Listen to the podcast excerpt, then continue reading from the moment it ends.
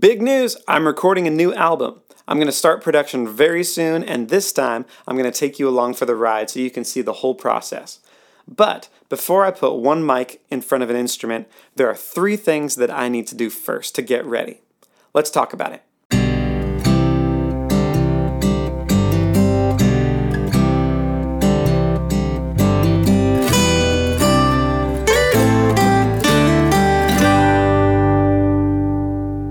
Welcome to Blueprint Sounds. My name is Nathan Smith. Thanks for joining me.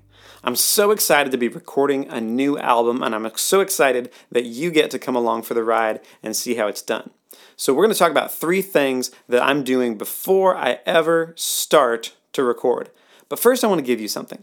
If you go to my website, blueprintsounds.com, you can get access to my free PDF 25 chart topping arrangement tricks that work.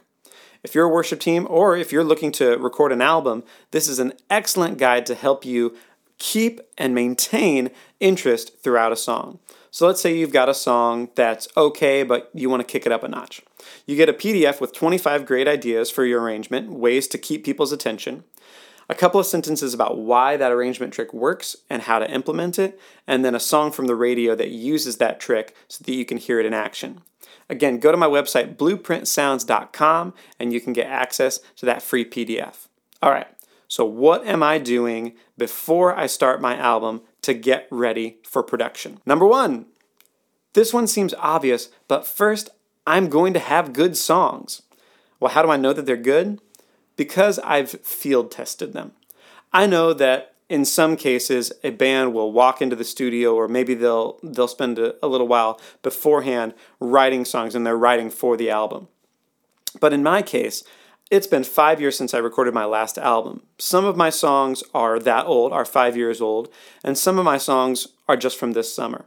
But in either case i have spent time playing it in front of people in this case my home church and i've gotten a feel for what works and what doesn't We'll talk more about how I know what works and what doesn't, but the short answer is you feel it. You feel the room, you can tell whether or not that song resonated with people or whether it didn't resonate with people, and either it needs more work in a certain way or it needs to be shelved and you need to move on to another song.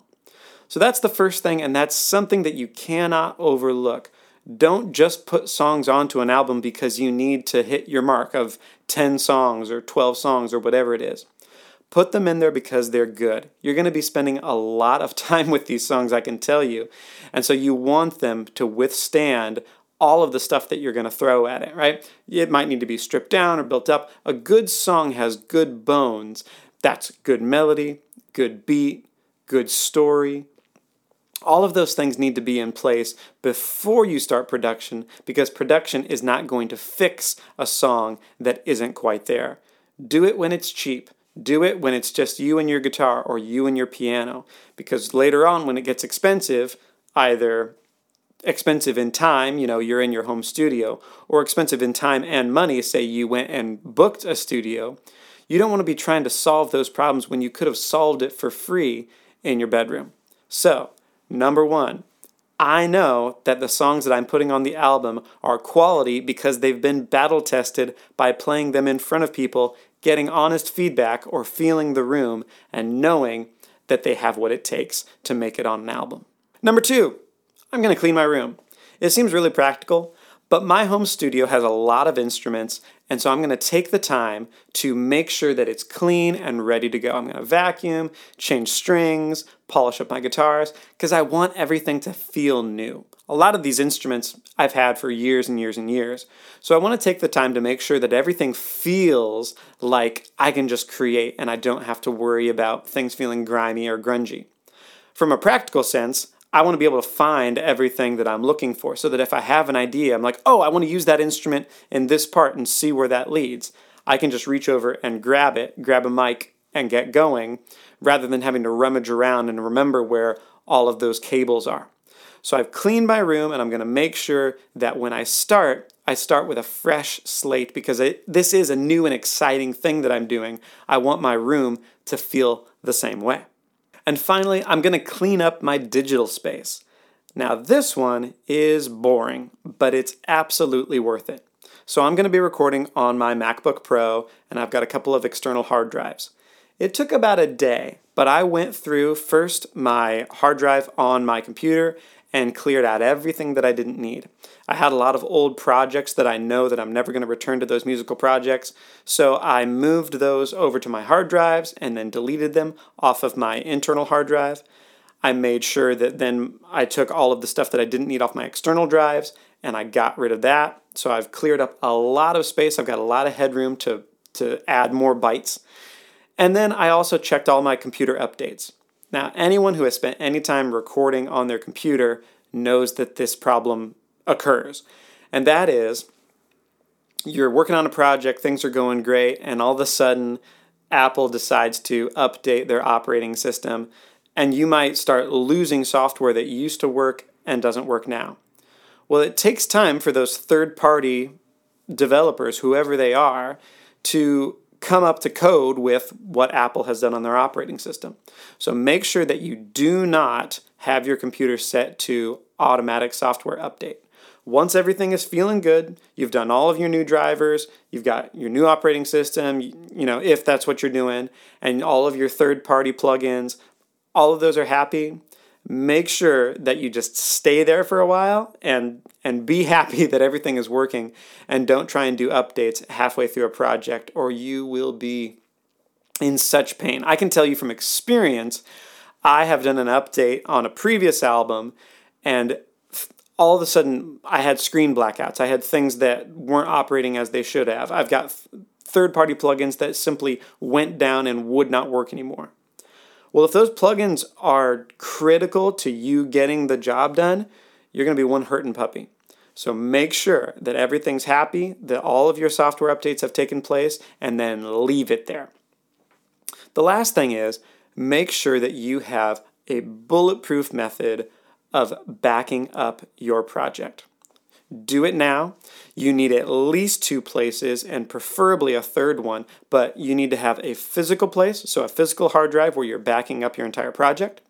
And then you need to have a virtual space like Dropbox or whatever it is, somewhere in the cloud that exists outside of your studio. Because if the worst were to happen, say six months from now, there was a fire or something happened where my hard drive and my computer went down and everything went kaput, I know that I could still go and access my original files and maintain and still finish the project. So please, please, please, for your own health and safety, make sure that you have backups, at least two, if not three backups, and one of them should be offsite so that everything is safe. I usually back up after a day where I, you know I've, I've done a lot of work on the, the computer. That'll be the last thing I do to kind of set my mind at ease. All right, I am done for the day and everything is backed up and ready to go. So, to recap, those three things that I'm doing before I ever start recording anything are number one, and this one is the most important have quality songs. Have songs that you know are good and that you just haven't done for yourself, but that you've actually performed at least once for an audience and gotten honest feedback on so that you know they deserve to be on your album. I'll add to this have more songs than you plan to record. I'm going to do a separate video on this, but you want to make sure that you have songs competing with one another for those top spots, not just throwing in all the songs that you have. We'll talk about that in another episode. Number two, Clean your space. Make sure that it feels good and it feels new and fresh before you hit record. Because once you're in the moment, you don't want to have to waste time changing strings and polishing guitars and finding all of that gear that you know you have but you don't know where it is. And thirdly, clean your digital space. Take care of updates, take care of hard drive space, take care of backups, make sure that everything is ready to go so that when it's time to record, you don't have to think about it, you just create. Hey, I hope that episode helps you. I hope you create original music this year, and I hope you record it and produce it because it is such a fulfilling thing. It's one of the most fulfilling things that I can think of as a musician to be able to play your music in a full way for other people that they can enjoy. All right, once again, if you need some extra help with arranging, check out my free PDF 25 chart topping arrangement tricks that work. And you can get that at my website, blueprintsounds.com. Until next time, God bless and goodbye.